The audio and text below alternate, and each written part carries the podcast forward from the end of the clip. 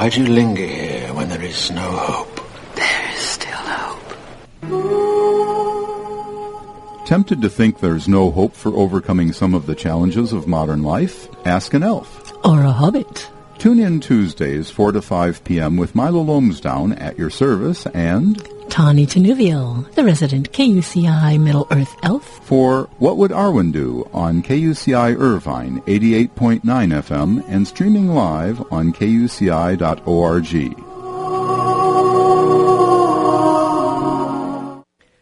The views and opinions expressed on this program do not necessarily represent those of KUCI, its management, or the UC Board of Regents. For more information on this or other KUCI programs, visit kuci.org or kucitalk.org.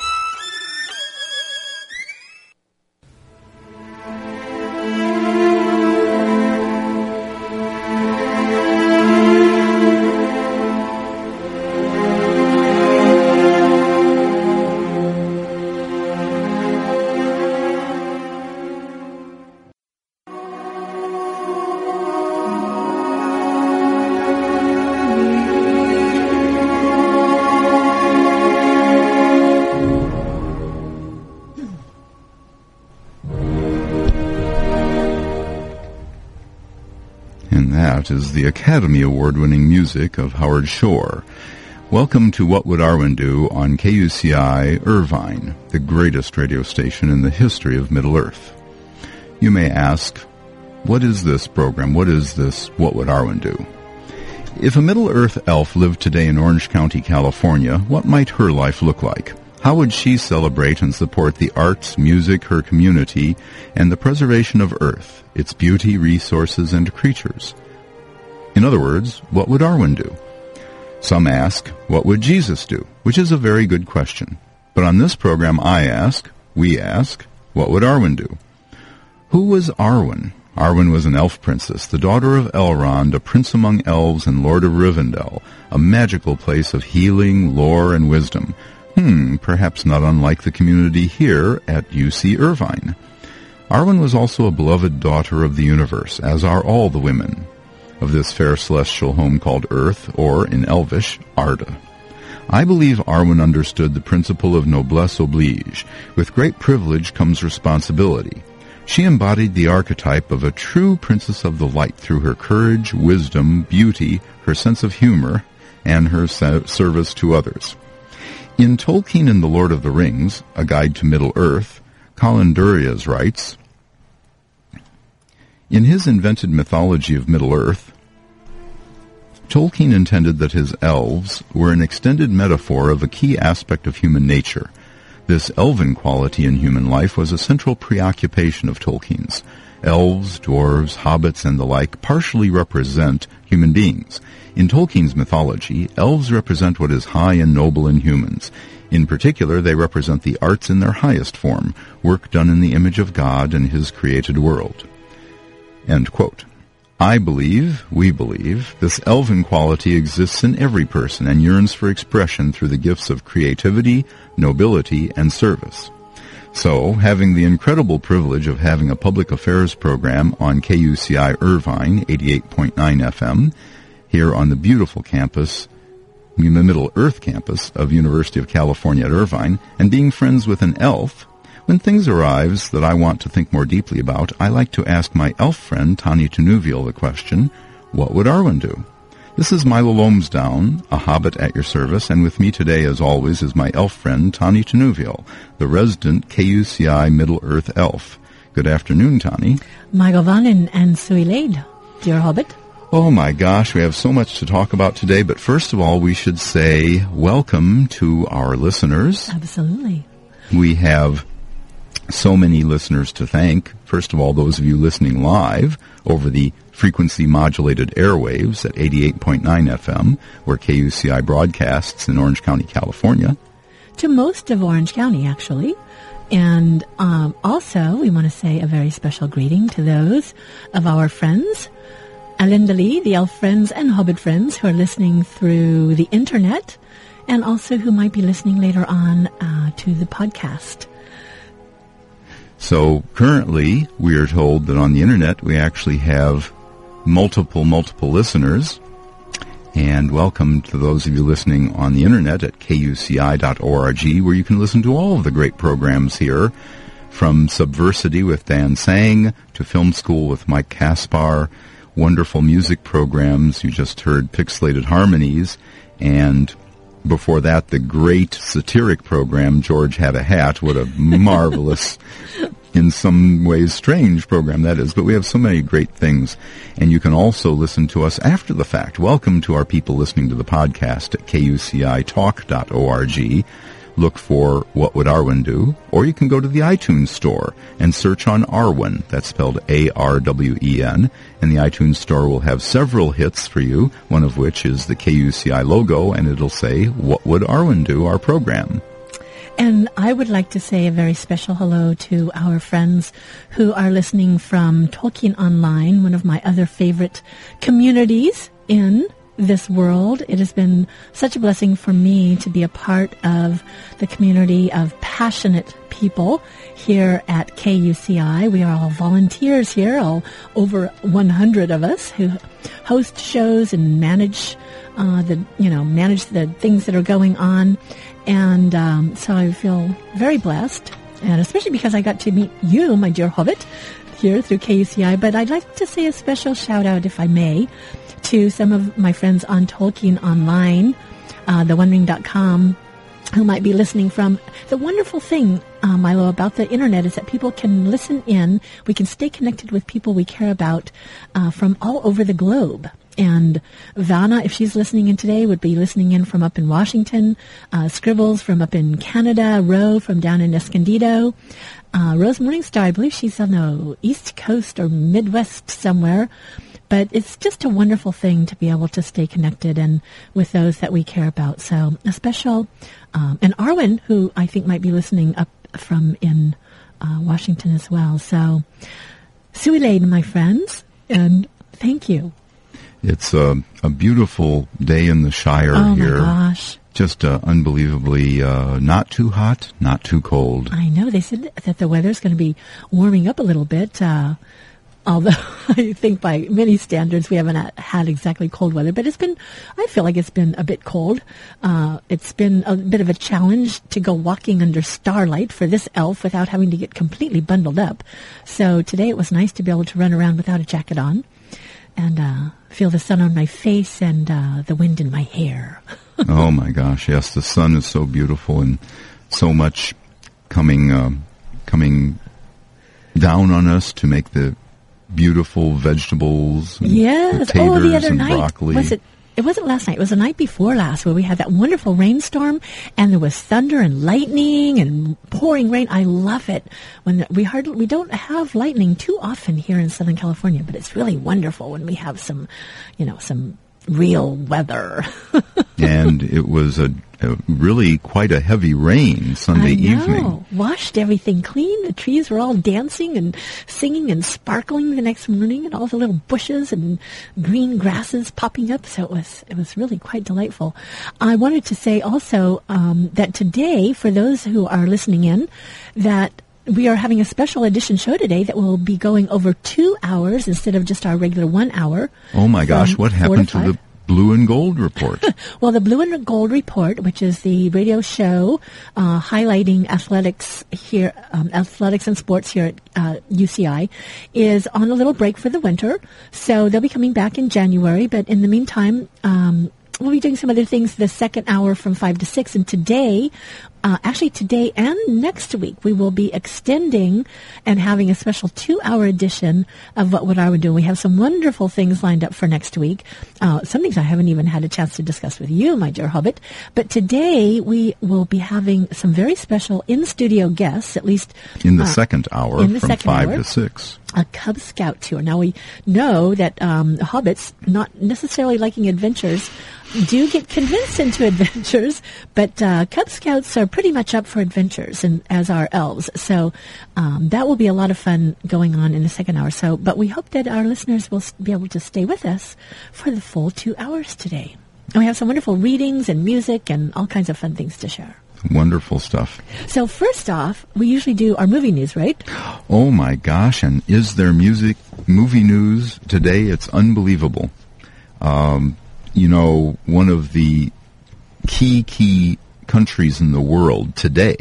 Everyone knows of New Zealand as a filmmaking country because of the efforts of Peter Jackson. In the mid 90s, he did a number of what you would call, I guess, for lack of a better word, horror movies. um, and then he made The Lord of the Rings there, and then he made other films there, and he inspired and produced other films yet. So New Zealand, this small country, uh, small in population, large in natural beauty, but New Zealand has become really one of the key centers in filmmaking of the world all of a sudden in the last 10, 15 years. Yes, it's very um, interesting because one of my favorite bookstores, the Newport Beach uh, Library used bookstore, has this wonderful, as you can see, very large book. Uh, Oh my pictures. gosh, we can't name prices, but if you folks listening are in the Orange County, California area, or really anywhere, go to your friends of the library, wherever it may be, and browse their bookstore. You can get some, this is a fabulous quarto-sized picture book, just a lovely, lovely picture book, and, and the Elf Princess got it, Tani, you got it for, I mean, I can't mention prices, but it was like the minimum price that one could imagine. Well, it's uh, the price is say if you were to go to what's that store chain called the 99 cent stores. This book might have been found there. That's enough of that. But tell us about your beautiful book. yes, the new, um, this is called it's called This is New Zealand and it's not a recent book. When This- was it published? This was published in 1981 or 82. It actually doesn't say. I scoured the whole thing looking for a publication date, but I got some clues from reading in in the in the text.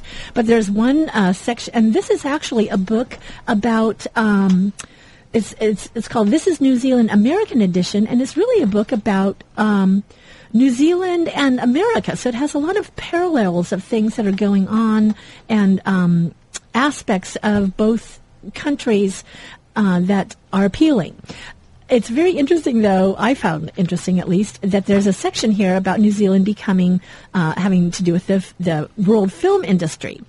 Um, in fact, it begins with New Zealand becomes a vast stage set for the world film industry, matching authentic material and settings with a high level of technical expertise for results acclaimed by filmmakers and audiences alike. And so this is a small chapter and it starts with New Zealand has a new feature film industry and the news is spreading fast. Now, when this book was published, uh, this next paragraph kind of gives you a little clue. It says, when a member of the crew of the American TV series came Dallas came to New Zealand for a recent vacation. Her first call was to the offices of the newly formed New Zealand Film Commission. We've been hearing all about New Zealand movies in Texas, she said. I just had to find out what's going on. And it's interesting because we go on and it tells about some of the history of filmmaking in New Zealand. But uh, it uh, mentions also that uh, between 1940 and 1970, only four features were made in that country. Four feature films within 30 years. Filmmakers had to work abroad if they wanted to develop their careers. But by 1970, with, it, with New Zealand television a decade old, opportunities began to increase. There was only one real problem. In a country of 3 million people, the domestic movie-going market was not large enough to give filmmakers a solid base in their home territory. When the government established the New Zealand Film Commission at the end of 1978, it, rec- it recognized that some state support was needed in order to set up a viable new industry. And it talks about how growth is rapid. And it's interesting because it goes on to say in this last paragraph here, and again, this was published in 1981 or 82, long before uh, Peter Jackson was doing anything wonderful over there, says the excitement of the New Zealand film industry is summarized in the latest annual report of the Film Commission. Three years ago, I quote, three years ago, the film industry was depressed and few opportunities existed for talented filmmakers to work in a freelance capacity. Today, there is a feeling of enthusiasm. Work opportunities are expanding as the level of production increases. The existence of the commission and the stimulus which it is giving to filmmaking and its associated fields of creativity are enabling projects to be developed which could not otherwise be considered. And so the rest is, as we say, history. exactly right. And I first became aware of New Zealand being a place for cinema as a longtime movie fan. Mm-hmm. Milo is a longtime movie fan and movie observer. I first became really aware of the power of New Zealand with the piano. Jane Campion's ah, great film of 1993, yes. which won the Palme d'Or, the the golden palm leaf, the mm-hmm. the top prize at the Cannes Film Festival in the French Riviera, one of the most respected, if not the most respected, film prizes. And that was just that was just a fabulous film. And then the the uh, next film that drew my attention was a minor film by an unknown director called Heavenly Creatures mm. was the name of the movie.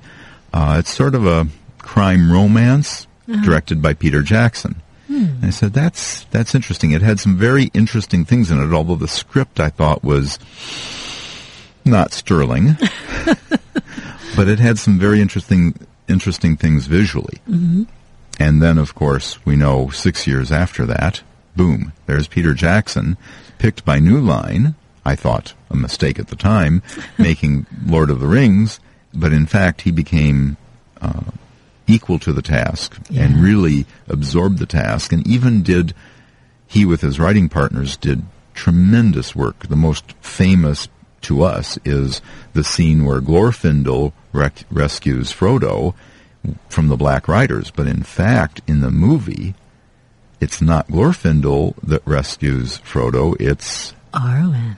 Yes. And he, he I, I really appreciated that Peter Jackson, even though that was not in the books, uh, I feel like it could have been. You know, it, it, if, if Arwen had been sent, it could have exactly played out like that. There was not anything that was out of character. I I believed, um, and but I also really appreciated uh, Peter Jackson bringing um, f- some of the female roles, feminine roles, to the forefront. Uh, whereas in you know in the Lord of the Rings, you know there there's not. They kind of have a little bit of background, even you know even Galadriel, to to some extent. I mean, the movie is about the hobbits and the quest and you know the the story is about the the ring, you know, the Lord of the Rings and the the quest to unmake the ring. But uh, I I loved every bit of every scene that had women in it. I just I loved the treatment of it. so, and the treatment was was truly excellent. When you look at Fran Walsh, Philippa Boyens, mm. and Peter Jackson, I mean, really, he was outnumbered two to one in some sense. well, but that change, that change uh, to Arwen was just apocalyptic to those of us that were so familiar with the books, had read them so many times over the decades, and then to see that up there. And initially I was shocked, and then I said, "Oh my gosh, I'm awfully afraid, Professor. This may be better than the original." It's interesting at a minimum. Mm-hmm. So, do we have some uh, movie news now? You know, what would Arwen do is an elvish and hobbitish perspective on life and the things that concern us, but we like to stay up with what's going on with the our upcoming movies. Uh, our upcoming movies, the two movie edition of The Hobbit. So do you have some news for us this week? Oh, yes. The Hobbit Part 1 and The Hobbit Part 2. Hobbit Part 1 scheduled to be released in November of 2012, just uh, less than two years from now. What a joyous and wonderful time that's going to be. Well, um, there's so much to say. First of all, Sylvester McCoy, who is famous from Doctor Who, mm-hmm. British television in the 1960s, excellent uh, British actor, who said once, I don't relax. I sit down and contemplate all the energetic things I should do. but Sylvester McCoy is all but confirmed. He's still listed on imdb.com as rumored, but basically I would say that he is a done deal, uh, okay. uh, as as much as Martin Freeman is for our new Bilbo. And speaking of quotes, Martin Freeman was quoted as saying, and I love this as a fellow Hobbit, He's, he's quoted as saying, I've got a stag weekend coming up, and I've said I'm not doing anything more than a few drinks. I won't have it. I'll go home and watch Antiques Roadshow. oh. And he said, I've never been to a festival. I'm a creature of habit, mashed potato comfort. I like rugs. And that is just so hobbitish. And he said that. He's quoted as saying that before he auditioned for the role of Bilbo. Hmm.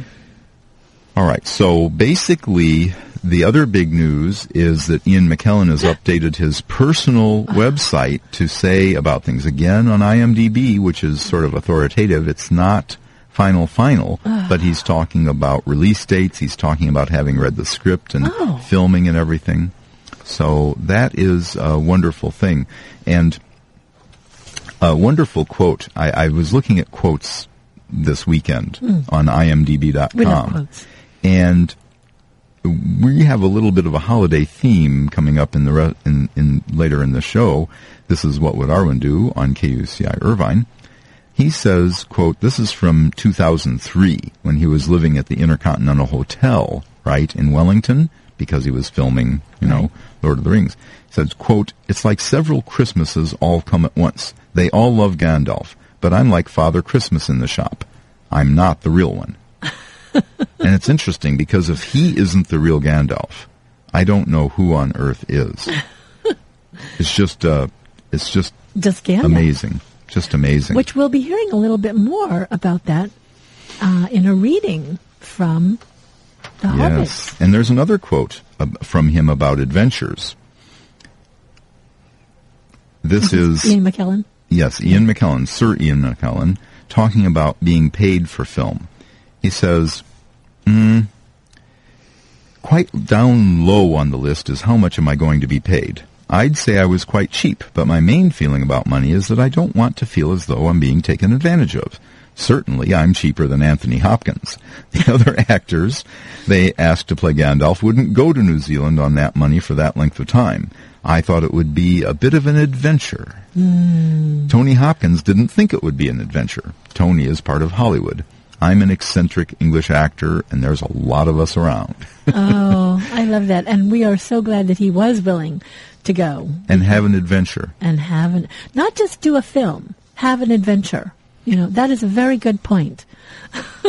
The other thing to mention, uh, here's something practical. Now, I know you as an elf are not that interested in money, but a very important thing happened on December 2nd. It was reported that the MGM bankruptcy plan was approved. Oh, by the judge, the federal judge overseeing the reorganization plan, less than a month, less than a month after it filed for Chapter 11, the reorganization was approved by Judge Stuart, Stuart Bernstein of the Federal Bankruptcy Court in Manhattan.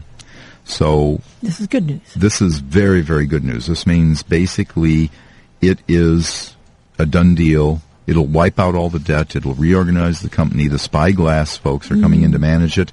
And we don't care that much about James Bond on this program. However, the James Bond film franchise is now back in gear for a 2012 release, perhaps. Well, I like James Bond. It's uh, it's certainly a, uh, those movies contain a lot of adventure. Now, casting news you're always interested in, and I don't have anything else on the big roles, but a very good Swedish actor by the name of Michael Persbrandt is cast in The Hobbit. We don't know exactly what role he's going to play, uh, but the Swedish paper Nöjesbladet, uh, via the OneRing.net, which is one of my favorite sites on the internet, reports that he has joined The Hobbit. He's popular in Sweden, but sort of unknown over here. He is known most uh, most famously, perhaps, for Everlasting Moments, and he has Nordic ties. Fans are speculating as to what he might be hired for. When you look at him, you could say he looks like the Master of Lake Town or Bard the Bowman, one of mm. those. I think he looks quite a oh. bit like Bard. Hmm, interesting. So that's wonderful. We still have no confirmations yet of even one female role. We do not have a single confirmation of a female. We know that women have been auditioned and presumably accepted as extras, that is, non-speaking mm-hmm. mass crowd scenes of mm-hmm. hobbits where they had those, I don't know, five, six hundred people that were mm-hmm. auditioning for hobbit roles. There were women hobbits, right? Hobbit Right. wives, presumably. Hobbit uh, girls being interviewed for those roles. But as far as actual speaking parts, none have been officially cast yet. Well, it would be very interesting because uh, the company does uh, end up spending some time in the last homely house, which is in Rivendell, and uh, Arwen. Although at the time Aragorn would have only been, I think, uh, six or seven, quite young. Arwen, being several thousand years old at the time, she would have been, unless she were off on um, visiting her uh, grandmother in Lothlorien, would have been around during that time. So she might have, there might have been even, you know, some behind the, you know, things going on in Rivendell. So there's places for women to, you know, to make their presence known. Absolutely, absolutely. There's absolutely no reason. As a matter of fact, a dramatic device that could be chosen is Arwen happening to meet Bilbo in that time when Bilbo's at the last homely house at, at at Rivendell. Right. There's a brief time there, right? We know that Elrond in the books right. meets with the the uh, the party that Gandalf's leading. However, there's no reason why Arwen could not have met him and talked with him, and from that realized, you know, how precious these little people, these halflings, were. Right. There, there is absolutely no reason that that might not have happened, um, and there's nothing that I can think of in The Hobbit or in The Lord of the Rings that indicates that Bilbo had not met her during that time. Now, right. Frodo obviously wouldn't have known about her, right. he, but he, oh, but I think he knew of her, which Frodo, the only way Frodo could have known of her would have been from hearing it from Bilbo. Yes. Yes. Yes. So, and there's one other piece of news just briefly before we get on the other part of the program. The star of a very famous uh, foreign TV series, the uh, star Aidan Turner is about to get his big break. He's nabbed the coveted role in The Hobbit, the big budget, big blockbuster as they describe it. Mm-hmm. He's from Dublin, and he played uh, Amy Huberman's love interest Daisy in that hit show. So at this point, there is again they're being very cagey. Mm-hmm. They're not announcing what role Aidan Turner is going to have, mm. but uh, he will probably be one of the elves because he looks he looks like an elf prince, really, to me. Wonderful. Well, lots of interesting things to speculate about, and and more wonderful things to discover as time goes on. We're in the holidays, Elf Princess. We Changing are. subjects. This is What Would Arwen Do on KUCI Irvine, the greatest radio station in the history of Middle Earth. And Elf Princess, you had a sentiment that you shared with me earlier today, which is very, very important in this holiday time. Absolutely. And um, I thought also we would have a little bit of music, and I thought it might be uh, to kind of celebrate the holiday season. This isn't technically a holiday song, but I think many of us are familiar with that song by um, um, uh, from. I believe it's from The Sound of Music, uh, My Favorite Things, and our friends, the Prancing Pony Players, have made a Lord of the Rings version of My Favorite Things. And I thought just to kind of give us, because for some reason that song seems to be played quite a bit around the holiday. It, for some, it reminds me of the holidays for some reason, and so I thought it might be uh, wonderful for us to play something um, talking about just to get us in the mind of the holidays as before we get into our next topic of discussion. Just a really fun and lovely song. This is my favorite things by the Prancing Pony Players.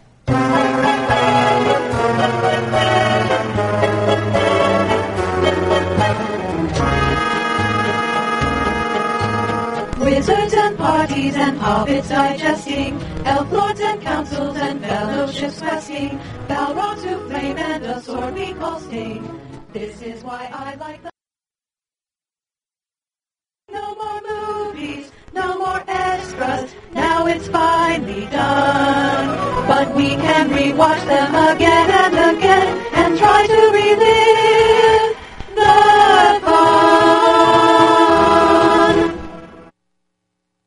Absolutely delightful. The Prancing Pony Players, and I was so blessed to get to see them perform this and some of their other songs at the, I believe, at 2006 Tolkien con- science fiction convention thing that was up in Anaheim, and got to meet them and actually interview them here on What Would Arwen Do.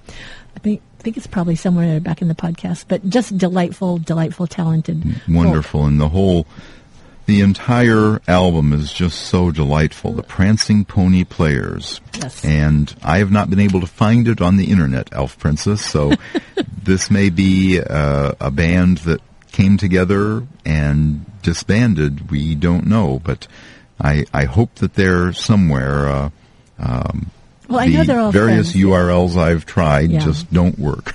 Okay, well, we'll have to. I'll We'll have do, to look have and do do some research. Or maybe I'll send an email. Tolkien Online Yeah. at theonering.com. Probably one of those message boards will have the full details on them. So we are, my dear Hobbit, uh, moving into the holiday season. We want to say a special greeting out to all of our friends who are celebrating Hanukkah during these uh, days. I believe this is the seventh or eighth day of Hanukkah, is it not? So shalom to our Jewish friends. That's right, and we have other holidays coming up. And next next week on the program, we'll be saying a special hello to our Muslim friends who are celebrating a holiday this month. And there's a postage stamp for that holiday, as well as, of course, next week will be our annual Christmas show, and we will have some wonderful things. Yes. Well, today I wanted to talk a little bit about the holidays and about being mindful. I think elves most certainly like to practice mindfulness, which, what is mindfulness? It's kind of like doing things with intention rather than just doing them automatically without thinking about them or without being mindful that we're doing them. And I think a lot of times we have um, even traditions or things within our family or, or the things that we do that we never really stop to kind of stop and take that out of being transparent to us and bring it into the forefront and say, is this working for me? Is this behavior that I'm doing or this choice that I'm making? Um, a lot of times, you know, patterns in our behavior, they become just kind of invisible to us and yet they don't, they no longer serve us. And I think that this can be the true also with certain types of traditions, uh, whether it's from our families or through our culture. And um, it was interesting because I heard a friend of mine recently uh, talking to her daughter, and the subject was the nephew had. Um, this person, you know, wanted to know what everybody wanted for Christmas, and the nephew had said he wanted this, you know, head uh, stereo thing, which cost about two hundred dollars, and so um, my friend was asking her uh, daughter how perhaps she could maybe get it for less, and it just kind of made me think, you know, where did this tradition come from, even of telling people what we want for Christmas? And I thought, yes, didn't it kind of start with, especially like if you think of the story of Jesus, the the Magi brought gifts, you know, of appreciation to this to this child. Uh, they didn't ask Jesus what he wanted, and but I thought, well, it must have come from somewhere. And and then I thought, well, oh, I it probably came from this idea of, of Santa Claus, which is a, a cultural tradition as well that um, and probably in the stores, you know, where people would go sit on Santa's lap and tell them what they wanted for Christmas. But somehow it went from telling Santa what they would like to have for Christmas and they would hope to get if they were a good boy or girl.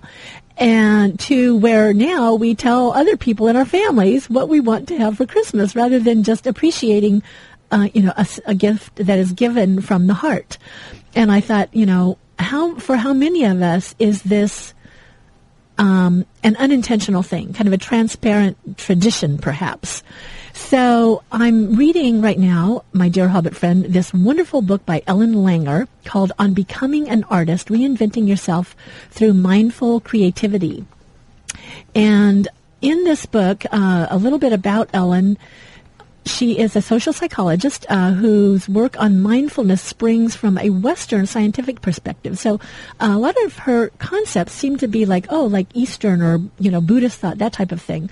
But she actually is Western scientifically trained. Uh, Ellen J. Langer is the author of two best-selling books, Mindfulness, which has sold more than 150,000 copies in 13 languages, and The Power of Mindful Learning. Langer is a professor of psychology at Harvard University, and she is uh, the recipient of, among other things, the Guggenheim Fellowship, the Award for Distinguished Contr- Contributions to Psychology, in the public awareness and from the American Psychological Association and the award for distinguished contributions of basic science to the application of psychology. So this book, uh, which it seems like um, that it's about becoming an artist, but it really is about mindful creativity. And she covers everything from just introducing mindfulness into what you do, giving yourself permission to take up something new, which, you know, kind of has something to do with having an adventure. Um, but also about she addresses things like the tyranny of evaluation, evaluating is it good, is it not? Do other thing other artists think that this is you know good? And um, but underlying it all is this sense of mindfulness. And so, my dear Hobbit, I was thinking today you, um, about, as we discussed on Thanksgiving, you know, considering whether or not eating turkey was something that you needed to do or wanted to do just because you'd always done it. And both of us have had adventures in that arena, have we not? Yes. Uh, this year, for the second year in a row, I had no turkey on Thanksgiving, and I had plenty of food, let me assure you, Elf Princess. This hobbit belly was plenty full. And yet, I wasn't tired, I was not drowsy, mm. and that's sort of important when you're driving these new-fangled carriages called automobiles. Right. So, your mindfulness and choosing to break with tradition uh, resulted in a new adventure for you and discovering something. You know? Yes. Yeah. And, and, and discovering something important, which is that you can have an adventure and not suffer, that you can have an adventure and really be better off for it as a result. Well, and for just making a different choice than the one that you've always made. So that's what I kind of wanted to talk about today with regard to mindfulness for the holidays. And, you know, I've mentioned at different times about, you know, instead of going out and running up a big credit card bill, maybe think about, uh, you know, buying a tree or something like that, you know, honoring someone with just a gift from the Arbor Day Foundation, a card that would be sent to them for less than the price of a couple of lattes, where they would get a, a beautiful greeting uh, from a sustainable card, and a tree would be planted in that um, in the honor of that person. And um, I wanted to mention too, just for our listeners, perhaps. Uh, Milo, to remember those this holiday season who may have lost loved ones uh, this past year. Um, the holidays are always a very difficult time, even if it's been, you know, like say last summer or something. Um, the holidays bring a lot of times that pain to the forefront because of the absence of that loved one. So um, I'd really like to encourage our listeners to extend a special grace to anyone they know or, or to themselves if there's a, a, significant loved one who is not present for the holidays this year. Yes, it's very important. I think primarily pr- important to not be alone. So if you know someone who's suffered uh, a, a significant loss of a loved one, go visit that person.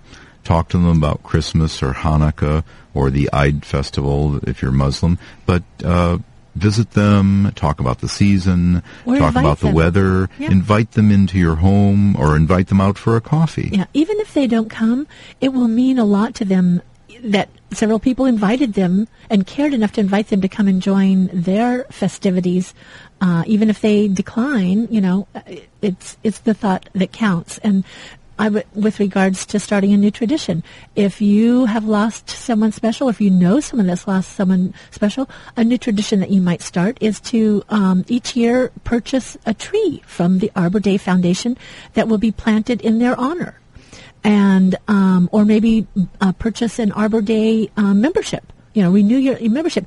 Each year you get sent twin, 10 trees, or you could have 10 trees planted in a forest. You could do this in the memory of that wonderful person. It could be a new tradition in your family to take, it won't take the place of their presence, but a way to honor them and uh, now they're no longer here. Of course, if you yourself have suffered a loss, one of the things that I've seen work so well in my life is to volunteer.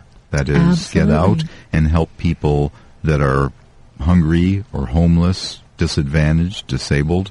There are many people that would love to just see a smiling face or a warm hello, and you'll be surprised that you end up receiving more than you give them. Right. And so today I wanted to talk a bit about mindfulness, a very elvish characteristic, I believe. And um, again, of just kind of bringing being intentional about not only the way we live each day, but the way we celebrate our holidays and our festivals, and seeing that the things that we're doing, we're doing with intention, and that they're still working for us, maybe decades after we've been doing them, especially those of us who are a little older. And it's like just because uh, we always cut off both ends of the ham, uh, you know, that was what our whole family always did for generations, to, only to find out that it was because it wouldn't fit in the pan one year. but we kept doing that because, well, that's what we do. We always cut off both ends of the ham. So um, I wanted to read a little bit from Ellen J. Langer's book on becoming an artist. And uh, these are just a few selected readings. Um, and I'm going to start with a reading from the beginning, which, which is the chapter A Life of Mindful Creativity. And it starts with a wonderful quote from Pierre Bonnard.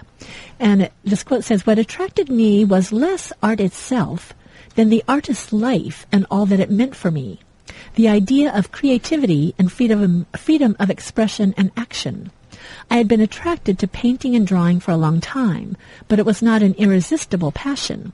What I wanted at all costs was to escape the monotony of life. And so Ellen writes, all of us have had the experience of being totally engaged in something, a movie, an afternoon of, of, adventure, or a new love affair, and like Bonnard, we seek lives steeped in such experiences. Bonnard found creative engagement in painting and lived a rich life that many dream of and most consider the realm of only a few special, talented people. That belief, however, is wrong.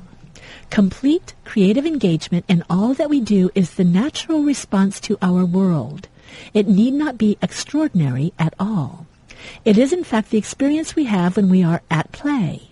Whether it's at play or in a more serious pursuit, if we approach the opportunity at hand creatively, we will experience such engagement in the best of all worlds, a life of total engagement would be the norm, although in reality too many of us don't see the opportunity before us. What's more, we seem to do everything possible to prevent it from happening. And so here we're talking about perhaps choosing a new tradition. She's talking about creativity, but I think many of the same things apply here. She says engaging our creativity um, giving it a form that holds some innate interest ought to be part of everyday life for each of us. She goes on to say that mindfulness is an effortless, simple process that consists of draw- drawing novel distinctions, that is, noticing new things.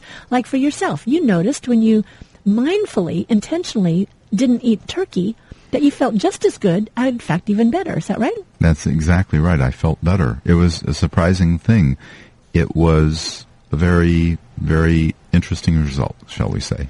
And before the last couple of years, had it ever actually occurred to you to think about maybe foregoing adopting a turkey instead of eating one? I was not mindful, Elf Princess. This hobbit just basically ate whatever was before him without even thinking about it. And now, I mean, one of the side benefits is as I'm being careful not to have any turkey, I am actually looking at the buffet table and maybe even making uh, more informed choices about what I do eat. I mean, mm. I wouldn't say that I'm going healthful or vegetarian, heaven knows, but uh, it certainly allowed me to become more aware of yes. what food I was having and make sure that I really chose things not out of tradition or force of habit, but because I loved the way they looked or I loved the way they smelled and it enhances the experience. It's funny, before I read um, further from Ellen, I'd like to read a little something from C.S. Lewis, the C.S. Lewis ex- uh, encyclopedia. One of the my favorite concepts of C.S. Lewis's is the concept of the veil of familiarity, which the veil of familiarity, familiarity is just where this something becomes kind of fam- so familiar to us that we don't derive the joy from it anymore. Like for me, I live by the Back Bay in Newport Beach, and I, with intention, every time I drive past the back bay, I am mindful of it and say, oh my gosh, I'm so grateful that I get to see this beautiful back bay, this beautiful estuary, uh, every time that I drive home. Um, but you have to consciously taking, take it out of that familiar realm where it just becomes in the background. But uh, C.S. Lewis says the value of the myth is that it takes all the things we know and restores them to the rich significance which has been hidden by the, quote, veil of familiarity. He says the child enjoys his cold meat, otherwise dull to him, by pretending it is buffalo, just killed with his own bow and arrow. And the child is wise. The real meat comes back to him more savory for having been dipped in a story. You might say that only then is it the real meat. By putting bread, gold, horse, apple, or the very roads into a myth, we do not retreat from reality, we rediscover it. We take away that veil of familiarity. In fact, one of my other favorite quotes by uh, G.K. Chesterton says that we should occasionally take our tree in the tops of trees. Um, oh, I can't remember how the rest of it goes. but it's it's about again about you know just bringing things out of being so familiar. So um, did I uh, did I read this part? Okay, mindfulness is an effortless, simple process that consists of drawing no- drawing novel distinctions. That is, noticing new things. The more we notice, the more we become aware of how things change depending on the context and perspective from which they are viewed. Mindfulness requires, however, that we give up the fixed ways in which we've learned to look at the world. Most of us confuse the stability of our mindsets with the stability of the underlying phenomena. And we come to think that things are, will always be, and even need to be a particular way without realizing or recognizing how they may also vary. So it's kind of like we just say, well, this is the way we've always done it, and this is the way I'm always going to do it. So the last part I want to read here, there's so much wonderful stuff here, but she has a little uh, story here about um, one of her own experiences. She says, In The Power of Mindful Learning, I wrote about one example of my own mindlessness that I'm particularly fond of. I was at a friend's house for dinner and noticed that the table was set with the fork on the right side of the plate. I felt as though some natural law had been violated. The fork, quote, goes on the left side. Anything else just felt wrong. I felt this way in spite of the fact that I could imagine many reasons why it might be better for the fork to be placed on the right. I thought about how I learned this rule. I had never learned a rationale for the best way to set a table. Rather, when I was a child, my mother simply told me that the fork goes on the left. From that day forth, I have been destined to put it there no matter what the circumstances might suggest doing otherwise. But was this the best place for a fork? Why do I care where the fork is placed anyway? I had become trapped, unaware that what I had learned about setting tables was locked in place forever. And so Wow. it is sometimes for us. And so I guess today my thing is it's wonderful for us to buy presents. We want to stimulate the economy and all of that. But let's be mindful in um, maybe maybe just think about this year being a little more mindful about the things that we do this year. If we really don't like uh, spending January, February, and Mar- March trying to pay off those credit card bills for the gifts that we bought in December, why not give ourselves permission to start a new tradition of gift giving this year and, And- see if that works better for us? And and really, it will be much more meaningful for the person if you actually think about what they would enjoy. Think about what might be better for them, and not focus on the price of the gift so much. Really make it more about the person receiving it. If you're going to be into gift giving, it should be mindfully. It should be with awareness and focus on the person and not just do it automatically. And really, even with children, I know there are many children that would enjoy getting just one gift. Right, That's what instead of Toys for Tots seven. is all about. Instead of 17 or 70, Right. but Right. just, you know, one, one toy, one gift that's really focused on that child himself or herself would be a very, very great, wonderful thing for the child. And being mindful too that uh, many people have had changes in their economic situations. Maybe grandma, who used to be able to, you know, buy us anything we wanted and several presents, maybe grandma's, uh, you know, some, you know, her financial situation has changed the last couple of years, and it's a strain for her to buy expensive presents, or your parents even, and um, maybe just, you know, again, just being mindful about the way that we celebrate, whether it's from uh, deciding whether or not we actually need to have meat to be satisfied when there's lots of other for- sources of protein, to whether we need to go in debt over gift giving or whether we need to be stressed out because we feel obligated to accept every party invitation that we get. Being mindful about our holidays and choosing ways to bring more joy and uh, connectedness and love And you'll- into the season of peace. and, and you'll find your stress reducing instead of increasing. Absolutely. So anyway, that's there's so many, it, it- and I love the holiday season. It's just, um, I guess I've decided that I'm going to enjoy holiday seasons now for for whatever they bring, instead of being locked into having to do them a certain way, and, and that way being the way that I've always done them in the past. Well, Elf Princess, you're not going to believe this, but our show, our program is almost at an end. We should remind The first part of our program. the first part today. We have a two-part program. Yes. Another hour will be upcoming. We should remind them, our listeners, that if you wish to comment on the program or ask the elf a, a question, make a comment, give us advice, or Let us know you're there. let us know you're there. You can send an email to askanelf at yahoo.com. That's A-S-K-A-N-E-L-F. Askanelf at yahoo.com. And the elf princess will read it, and Tani may well reply to you as well. Well, I especially want to invite our listeners to stay tuned for the second hour because The Hobbit will be doing a reading for us, and I know there are at least several, quite a few of our listeners who, as I do, love the Hobbit's voice and love to hear him reading, especially from our favorite books.